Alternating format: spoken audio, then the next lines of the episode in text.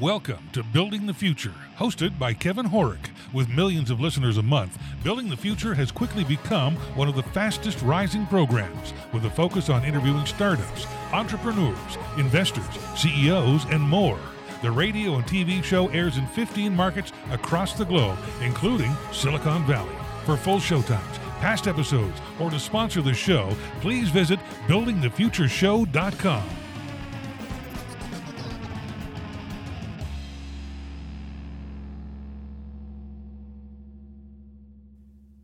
Are you looking for a designer to help you with your next product or startup? When I'm not working on the show, I'm busy working as an award winning chief design officer and have been doing software design for startups and other companies for over 20 years. I'm also a published author and recently sold a startup to a multi billion dollar company. For more information, visit kevinhorek.com. That is K E V I N H O R E K.com. Welcome back to the show. Today we have Matthew Celia. He's a co founder and creative director at Light Sail VR. Matthew, welcome to the show. Hi, thanks so much for having me. Yeah, I'm excited to have you on the show. I, I think what you guys are doing at Light Sail VR is actually really innovative and cool. But maybe before we get into that, let's get to know you a little bit better and start off with where you grew up.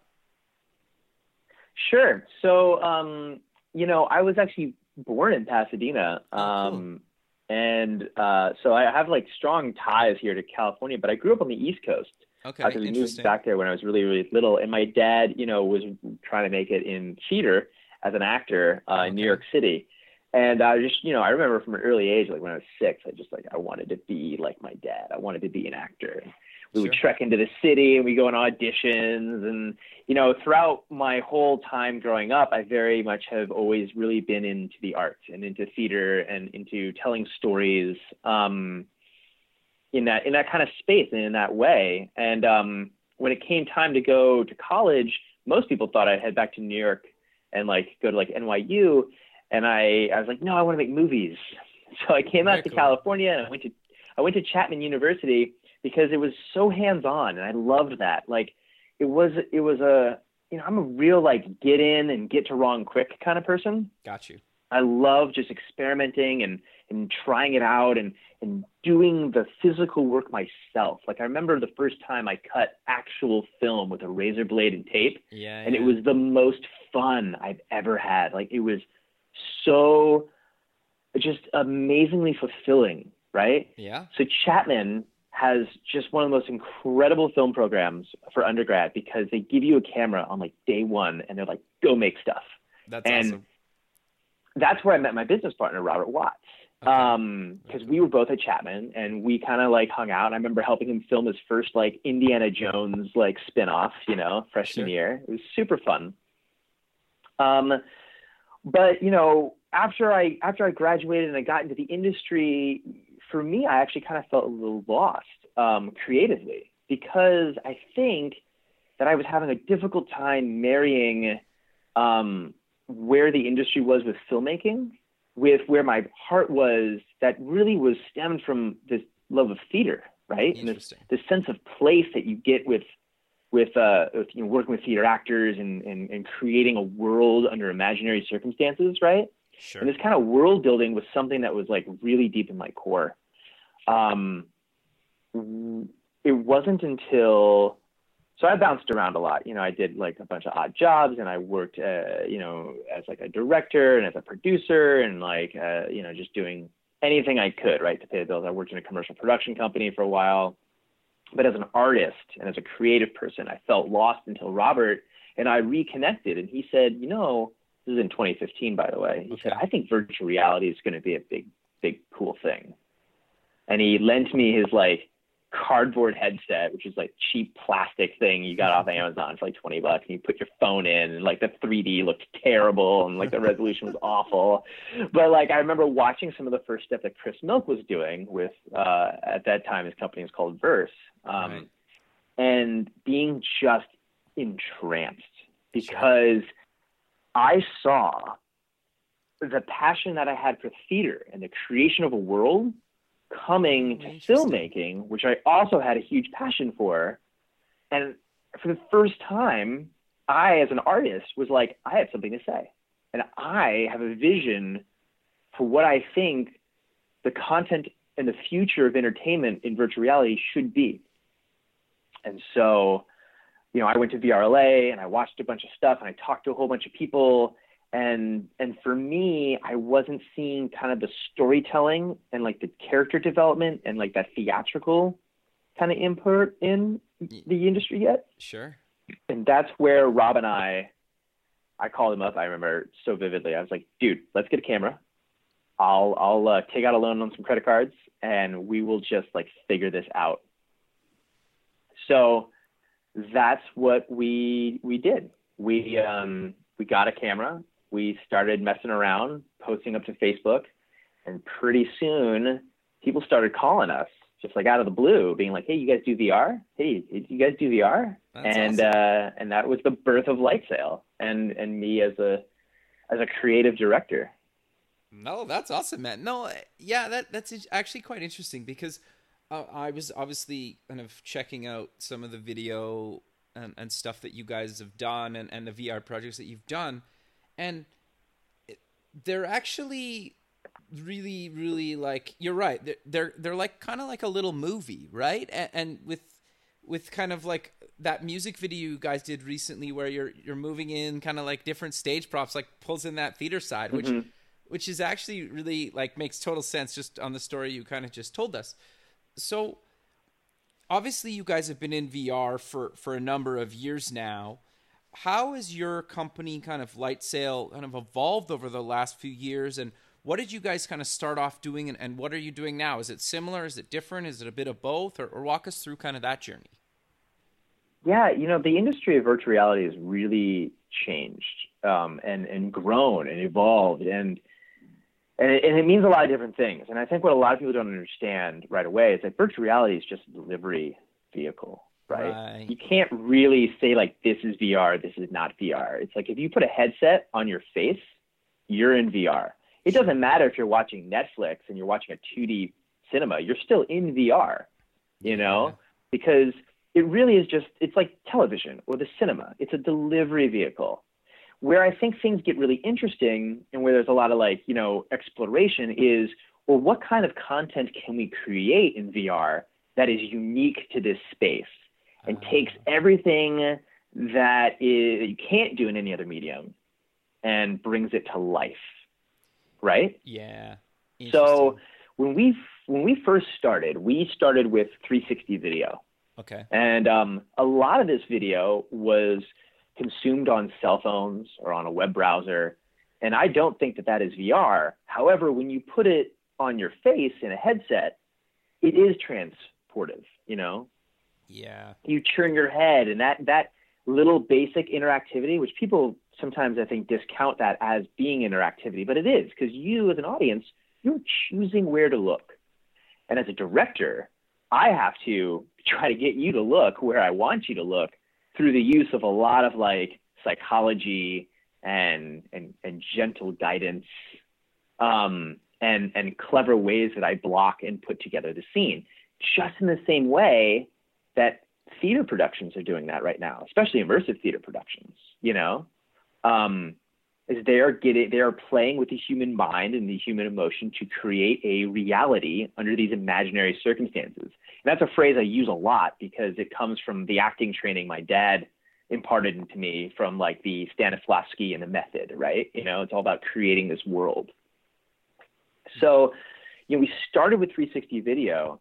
Um, and that was really good during the boom years because everybody wanted to do it. Every ad agency wanted to do it. Every movie studio wanted to do it. They wanted like the 360 video, this 360 video, that, and there was a bunch of hype and a bunch of terrible projects that were greenlit and done with bad cameras, with bad direction, like things that didn't answer that question.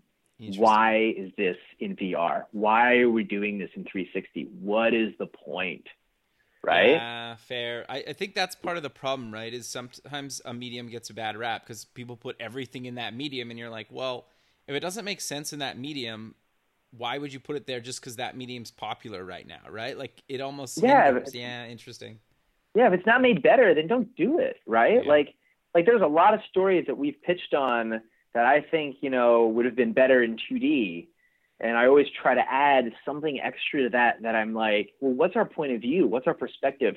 Why is this going to hit you harder because we are watching it in a headset than than if we were watching it just like, you know, on a on a cell phone, sure. right? Yeah. It's really really important. I think to that effect is kind of what um, what we started to experiment around was like intersecting live action, which is something you know Robert and I, coming from Hollywood, know how to do really well, with game engine interactivity. Um, and a few years back, we released this project called Speak the Devil, which is like I would still consider like a beta. It's like a real testing ground for us, where we were trying to build a choose your own adventure style narrative that felt authentic to the VR space. Um, and that was a big project for us because I think it started to get people's attention in new and different ways. Because up until that point, most people thought of a choose your own adventure as your traditional branching narrative, right? It's a tree. Right. You have point A, point B, and then it's a linear forward experience. And the way we built Speak the Devil was an open world exploration concept. So we just drop you into a forest and you can go anywhere you want you can go forward and go backwards. You can return to the same scene. You can watch that scene um, from a different angle. You know, like and and it, it, the logic engine we created for that knows where you are, knows what you've seen, knows who you've met, what the where you are in the story arc, right? Interesting. To try to give you, you know, without filming a million different endings, right? You can have still a million different playthroughs. Right. Um, interesting. And I think that was super. That was super interesting, and that was something that really felt authentic to me creatively because it felt like immersive theater, but in virtual reality, right? Yeah. No, that that makes sense, and and part of me also thinks, um, almost just going back to kind of that that music video concept, like. I'm I'm surprised more and more content or shows or, or movies even aren't filmed like that, right? Because nothing mm-hmm. Is cooler to me than kind of actually being inside the show or the concert or the movie than you know watching it kind of on your TV and I, I and I know all the kind of stereotype stuff I think with um, VR headsets like you start seeing people wearing on planes now they're they're so much more common mm-hmm. and they're so much more affordable now that I think a lot of content could be, you know, moved into VR. Do you agree with that, or what are your thoughts around that? I, I completely agree with that. I think, you know, what ended up happening at the tail end of like 20, like in 2018, right, is um, like a lot of the companies that were financed with venture capitalist money yeah. kind of went belly up because yeah. they really weren't able to to make a profit in like two years, which is insane, right? You're inventing a brand new medium right? And a brand new way of storytelling to create a whole brand new audience. And you expect to do that in like two years? Like it took 30 years for people to start going to the cinema, you know? Yeah, interesting. So it was a bit premature for people, I think, to pull out a lot of their investment. But what that left was this kind of like, ah, 360 videos dead. No one's doing it. It's not cool. And I think that that that hype talk is premature because – I think it is still cool. I still think that there's something that can't yet be replicated with live action and live video in a game engine. Um, but I also think that we're now starting to see like some of the interactivity that we were playing around with start to come to light, you know, um, with with unique and different experiences to take advantage of the fact that you know in VR, like I know where you're looking, right? Yeah. So I can use some of that data to to change things and load things dynamically. And I can I have so much more data I can collect to drive a narrative experience. And I think that's really very exciting work that's going on. So I think that there is, you know, going to be a renaissance of 360 video for headset viewers because headsets, as you said, are getting more popular and uh, way more affordable. And you know, after a couple rounds of Beat Saber, you may want to sit down and you just may want to watch something. Like you just may want to like go on a go on a Nat Geo experience and like see or see the world from space. You know, and that's best done, I think, in live action.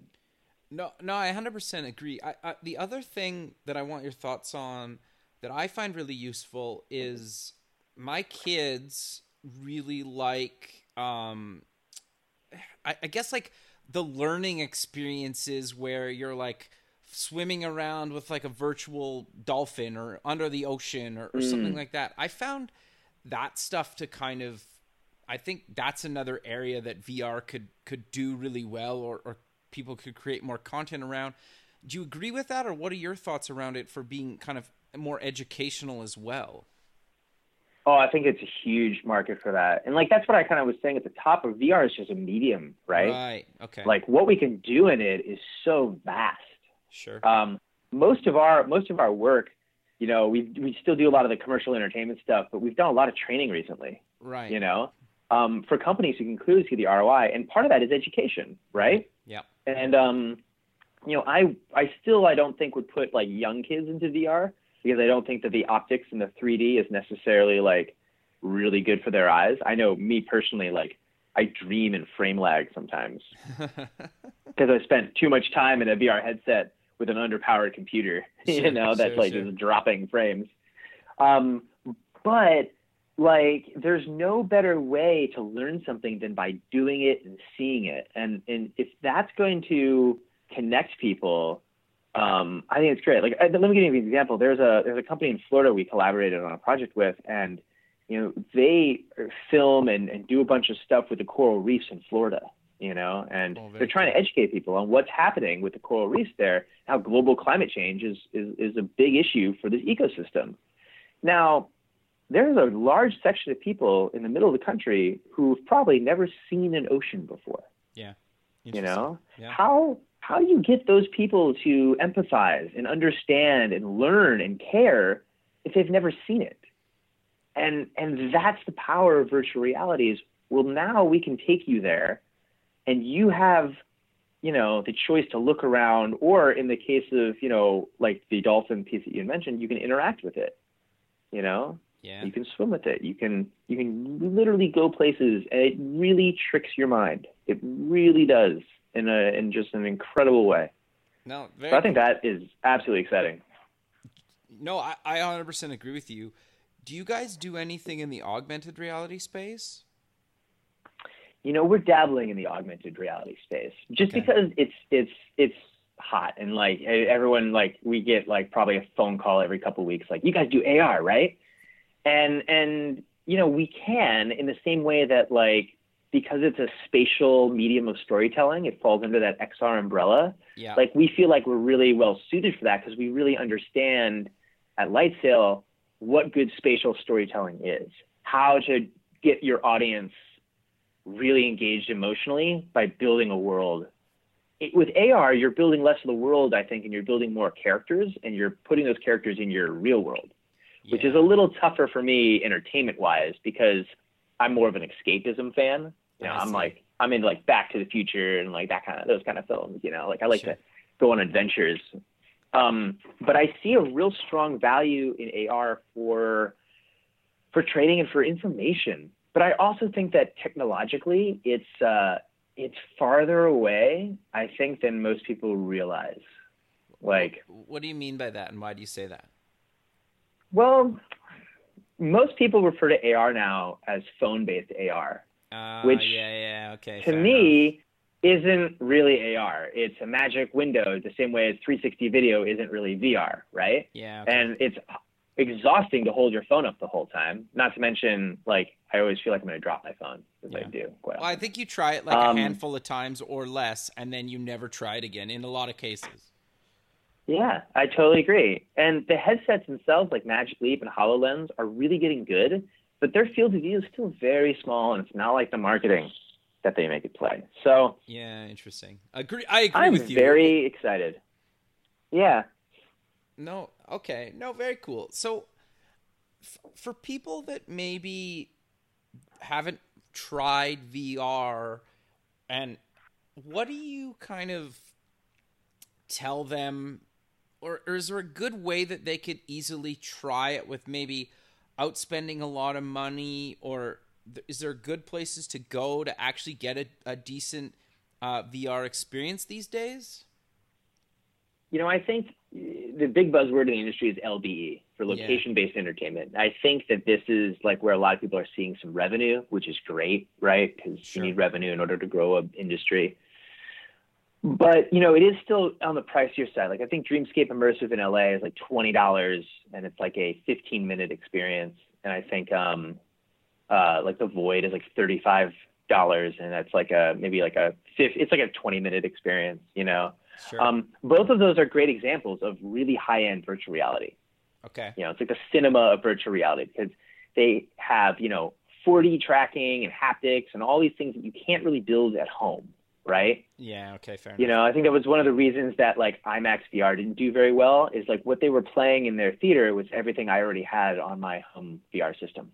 And if I could afford to spend a dollar a minute, which is what the pricing really comes down to, then I probably can afford an, an Oculus Rift or a right. or Vive, you know, and just do it at home whenever I want, as often as I want. My suggestion for people who are interested in VR is to um, to go to like a real LBE place, like the Void or Dreamscape Immersive, to get the best experience.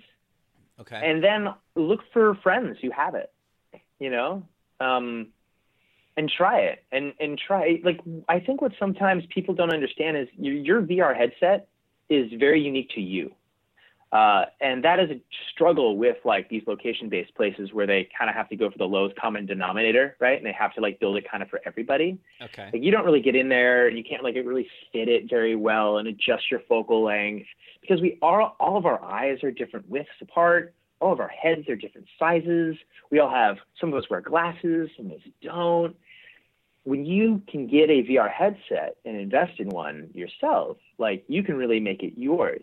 And so, ah, okay. if you even think that you want to just try it, try try looking at like an Oculus Go. You know, I think they were $150 on Amazon Prime Day. Right. That is really affordable, and that gives you, um, you know, a three DOF. You know, not full room scale VR, but it, it's definitely still trans transformative and can transport you there.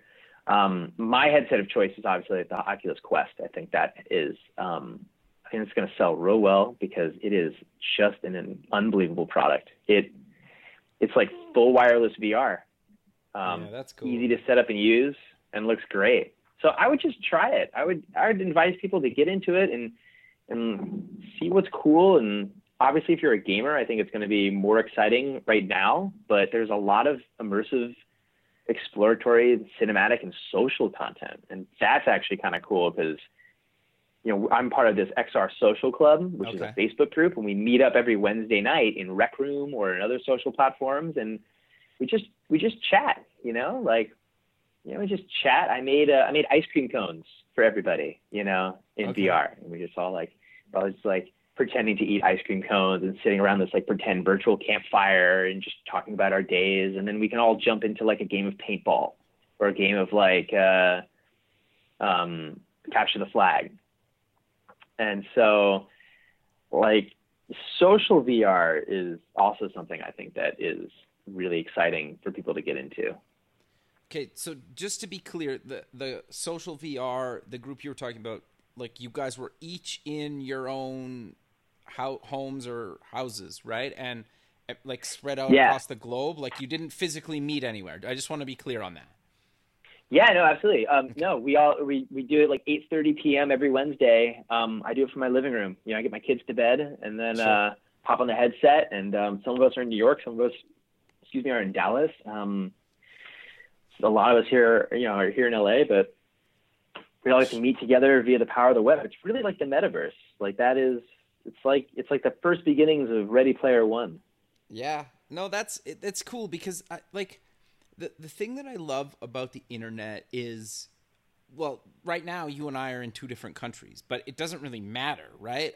And there right. as we get more and more of these experiences and a headset or, or whatever it ends up being down the line, there'll probably be many of these things. The fact that you basically can hang out without physically hanging out is is really cool with people kind of all over the world, right? And then, like you said, you can do these different things together. You can start playing games. You can start just having a conversation and kind of everything in between. Yep.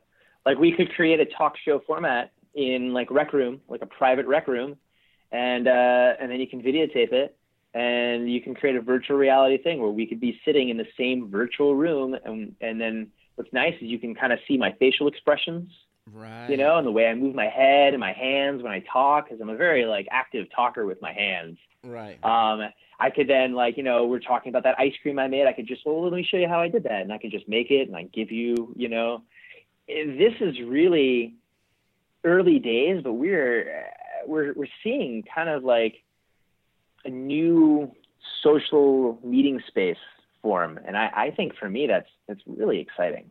For sure, no, that's very cool. So I want to get back into um, light sail a, a, little bit more. I know you kind of talked about it a, like throughout the show a little bit, but do you maybe want to give us some other examples of types of projects that you've built in the past just to give people a really good idea of the stuff that's possible in VR and the stuff that you guys have done?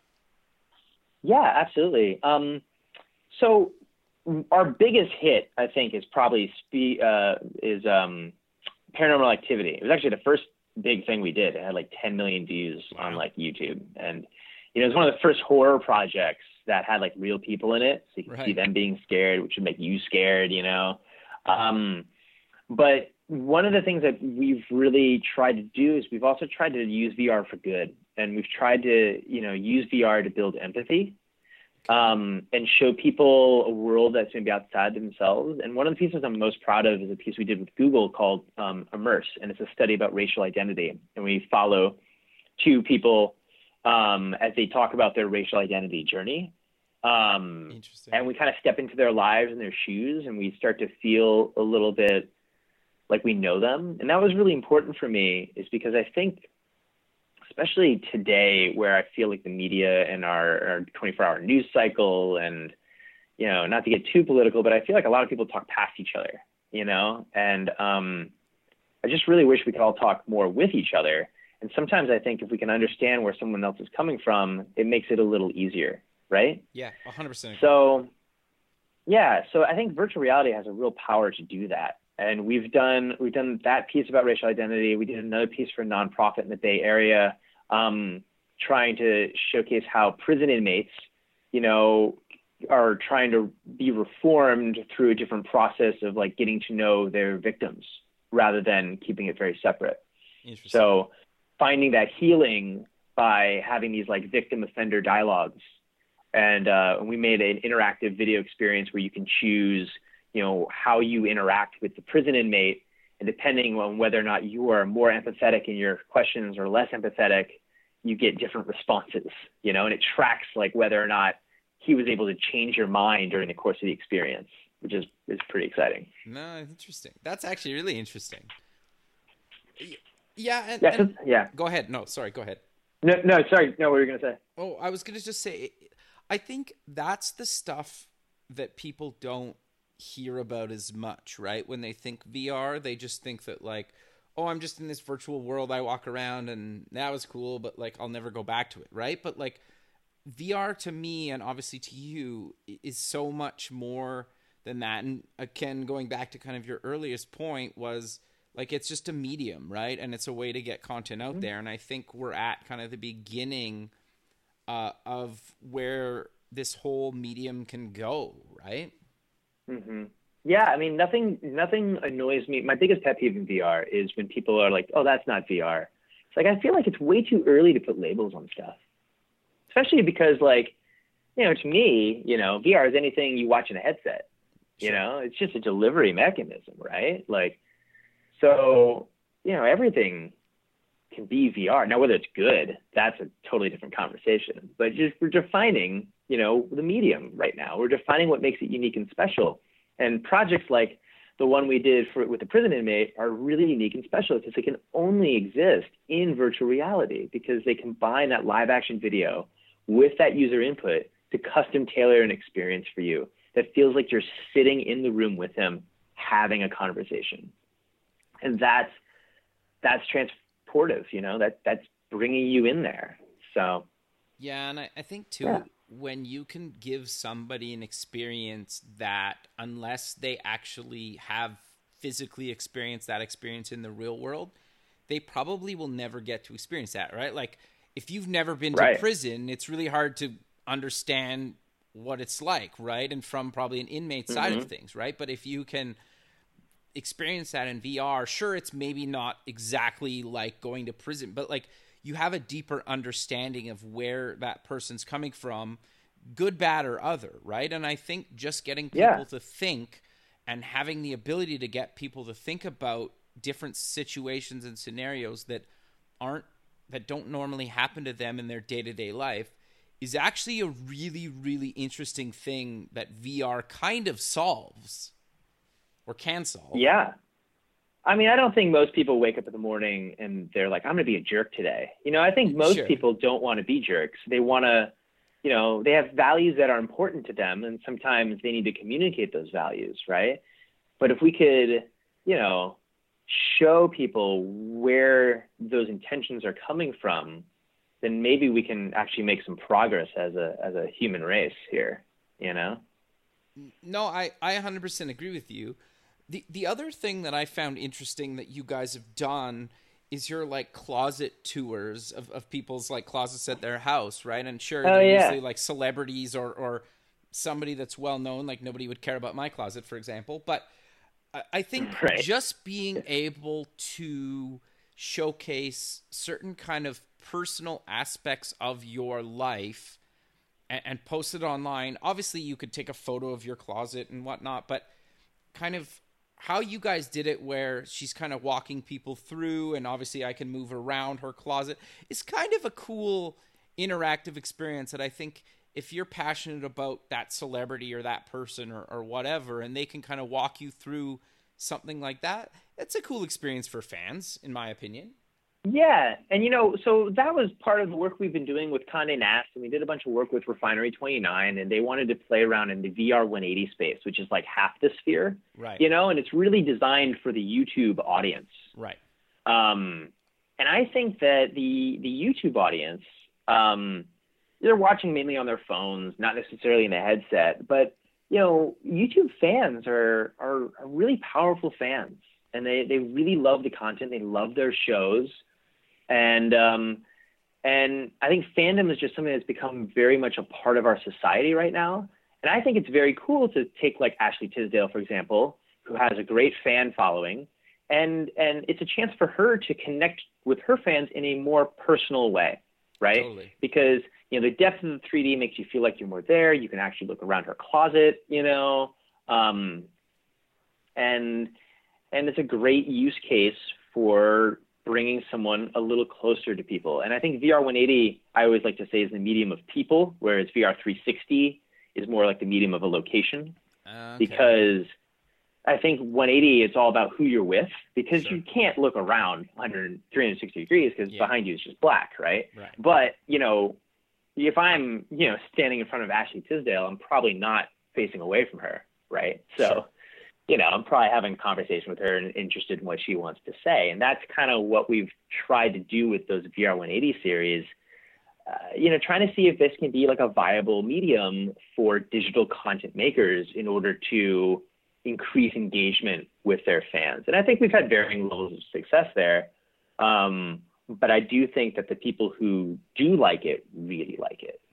No, that's fair. the The other thing that I think a lot of people um, forget about sometimes is obviously this is a very bad generalization, but there's a lot of like younger people that really find YouTube celebrities like more or idolize YouTube celebrities, for example, more than just like a traditional Hollywood actor or actress, right? And I'm not saying one's better than the other. I don't really want to have that debate, but I think giving people 100% that are kind of just say like internet based celebrities, again, not saying one's better than the other. It's just they're trying to find unique and new ways to engage with their audience online, right? Where it, obviously somebody that's like a big movie star like Will Smith for example like most people know who he is and there's a hand there's a million other people like that that people know of but like some generations don't maybe don't know who he is right like it so it's it's kind of an interesting pl- place and and based on kind of who you are as a person, if you're a celebrity or not, trying to figure out new ways to engage in the mediums that people are viewing you and your content. Do you know what I'm trying to get at there?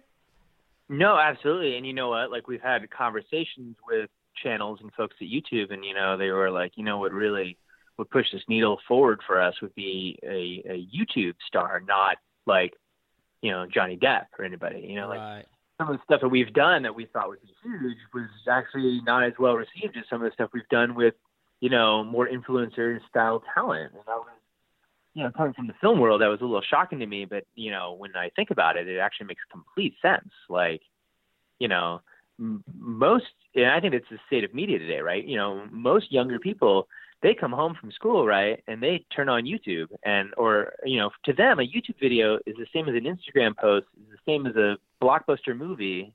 Yeah. You know, it's all just the same to them.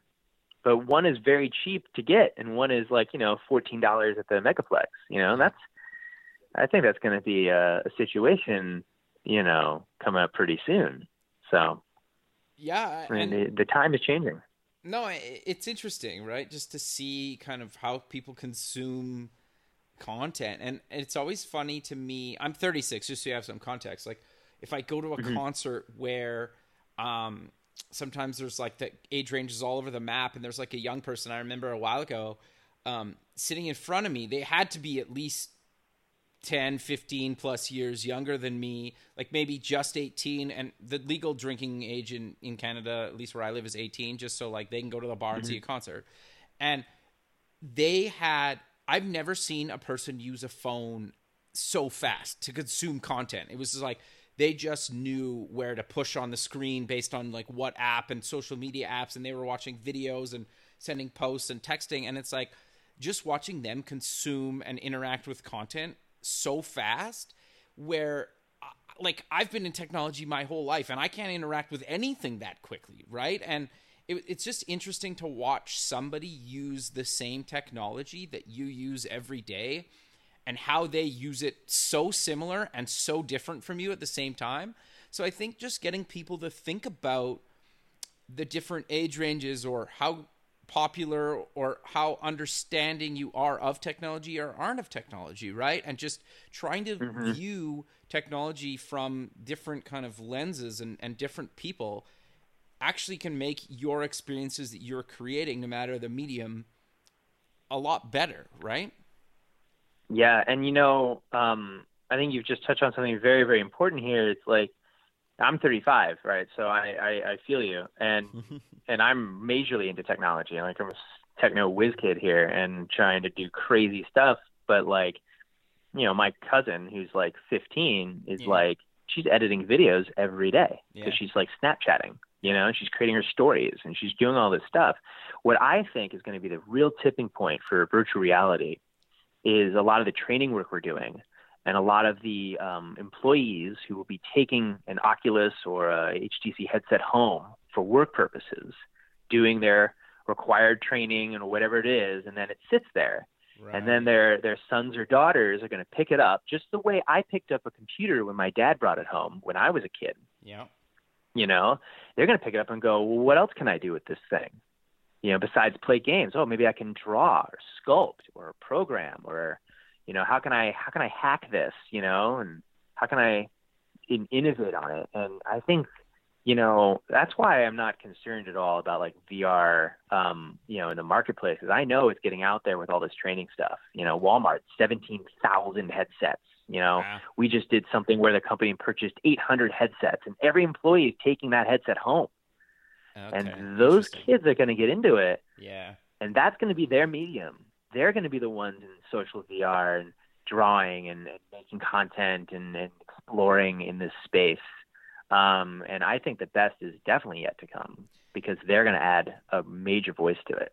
No, I, I- think that's actually really good advice. The other thing that I, I kind of want your thoughts on is actually inspiring people to get into some of this stuff because let's be honest, like VR, you could argue has been around for a number of years, maybe even a couple of decades if you if you go back, um, you know, but the current version or iteration of VR that we're in is really Mm-hmm. only you could maybe argue 5 years old, maybe less, maybe a little bit more, but if if you haven't started in VR and you really want to start in VR, you could probably start actually doing some pretty cool stuff within weeks, months, or maybe a year. Like it doesn't really take you that long to get into some of this new stuff anymore.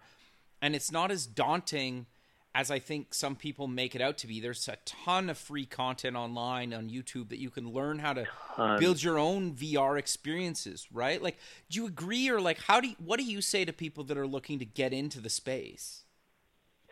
I'll I'll tell you, like I was trained in film, and I've always been a technical kind of person with computers. But Sure. Everything I've learned how to do in VR, I've learned from YouTube. Interesting. Like there is a wealth of knowledge out there from very smart and generous folks. And if you're willing to put in the time to experiment yourself and check it out and try and fail, Yeah. you can you can learn to just do just about anything.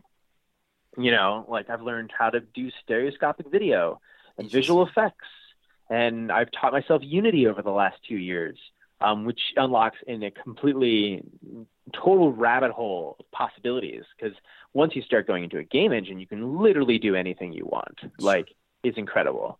Yeah. And Well, And there's. I- ga- I think that, Sorry, you know- sorry to cut you off. Just I Sorry, wanted yeah. uh, on the Unity side of things, like entire video games are built in Unity. Like Nintendo's Yeah. stuff that's that's built for like iOS and Android is built in Unity. Like that Mario, ah, the name escapes me, Super Mario World or whatever it was called a number of years ago. Yeah. And like I think Mario Kart that's coming out right away It's built in in uh, Unity, and like games make it to the Xbox and um, PlayStation Oh, yeah. and like that are built in Unity. So you can basically build anything in Unity now and, and across a bunch of mediums, including VR. Sorry, I just wanted to caveat that. Yeah. And you're right. There's like hundreds of free hours of Unity training online as well, right? It's the most powerful thing. And if I were to tell anybody who's younger who wants to be a creative person uh, what the most valuable skill is, I would say learn a game engine Interesting. because everything's going that way. Feature films are being prevised and sometimes finished in a game engine. You know, um, so you can use for narrative linear content. VR applications, whether it's a game or whether it's some of the interactive cinema that we've been working on, all done in a game engine. Um, it is it is a way that people can create without limitation, um, and I think that that is like the most empowering thing that's happened right now. I'm calling it the game engine revolution right now because it is so accessible. And these game engines, by the way, Unity and Unreal, are 100% free sure. to Yeah. use. That's actually Once really you start making point. money, they take a cut, but they are 100% free. They're not hobbled. They're not like, you know, shareware or whatever. Like they don't have any limitations at all. Everything is there for you to play around with. And that is super exciting. And, And I it- think that's part of the maker VR revolution here is people this generation of VR enthusiasts have been able to push the boundaries because these tools are finally so accessible. Yeah, that's I was gonna add that. I'm glad you you added that because that's the thing. Like when when you're starting out or you've been doing something for decades, you're using the exact same tools, right? Where not that mm-hmm. long ago you had to basically get really expensive software on really expensive hardware and nowadays you you ba- you need an, a decent computer to run some of this stuff but like you don't need to spend $10,000 you probably don't even need to spend a couple grand you can probably get away with you know like a decent computer right if you if you're I gaming think there's already a, a VR capable computer like six or seven hundred dollars Yeah, for a there you laptop. There you go. Right? And Like, if usually if you're gaming and you're looking to build games, you probably have a good gaming machine already. So Yeah, exactly. Like you probably have something. I mean, that's everything in our office are just gaming computers. interesting. You know. No, very Um, cool. So we're we're kind of coming to the end of the show, but do you have any other thoughts or things that we didn't touch on that you would you would like to cover or any kind of other advice to give people listening? You know, um, you know, kind of talked real briefly earlier about how I'm like the world's biggest VR evangelist. You know, All right. Um, and I really am. Like, I really think it's a powerful medium, and I really think that the people who are in it are are passionate about it, and that's what draws me to it.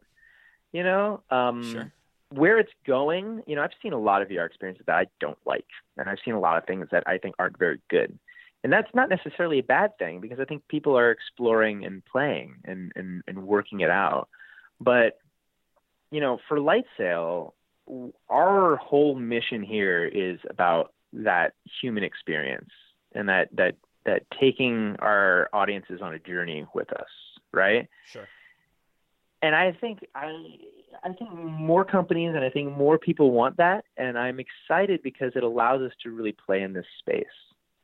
So, you know, for us, I think the future is fairly bright, and I think um, I think VR is going to be around for a really long time.